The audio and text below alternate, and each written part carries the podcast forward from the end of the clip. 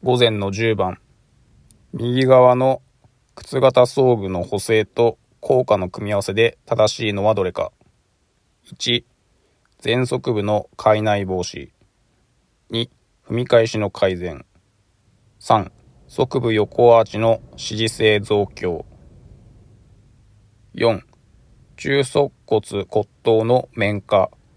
5、接触時の衝撃吸収。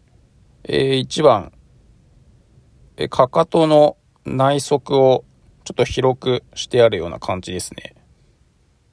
なんで多分これは虚骨下関節の外反を抑えるような補正の仕方だと思うので、まず前足部っていうのは違うかなと思います。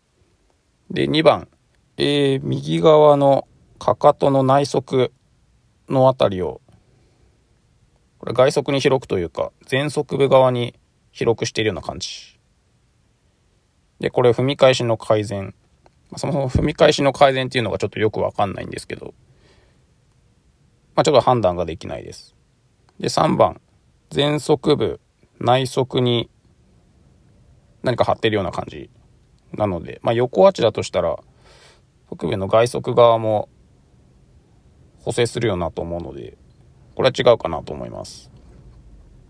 で、4番、えー、前足部、ちょうど中足骨の骨頭のあたりに、なんかクッションみたいなのが入ってると思うので、まあ、これはあるのかなと思います。で、5番、接触時の衝撃吸収。小接地時ってことですかね。まあ、だとすると、前足部に貼っても、まあ、これは、あまり意味ないのかなと思うので、まあ、違うような気がします。えー、なので、ちょっと判断できないのも含めて、絞って、まあ、4番が合ってるかなと思うので、4番を選んで正解しています。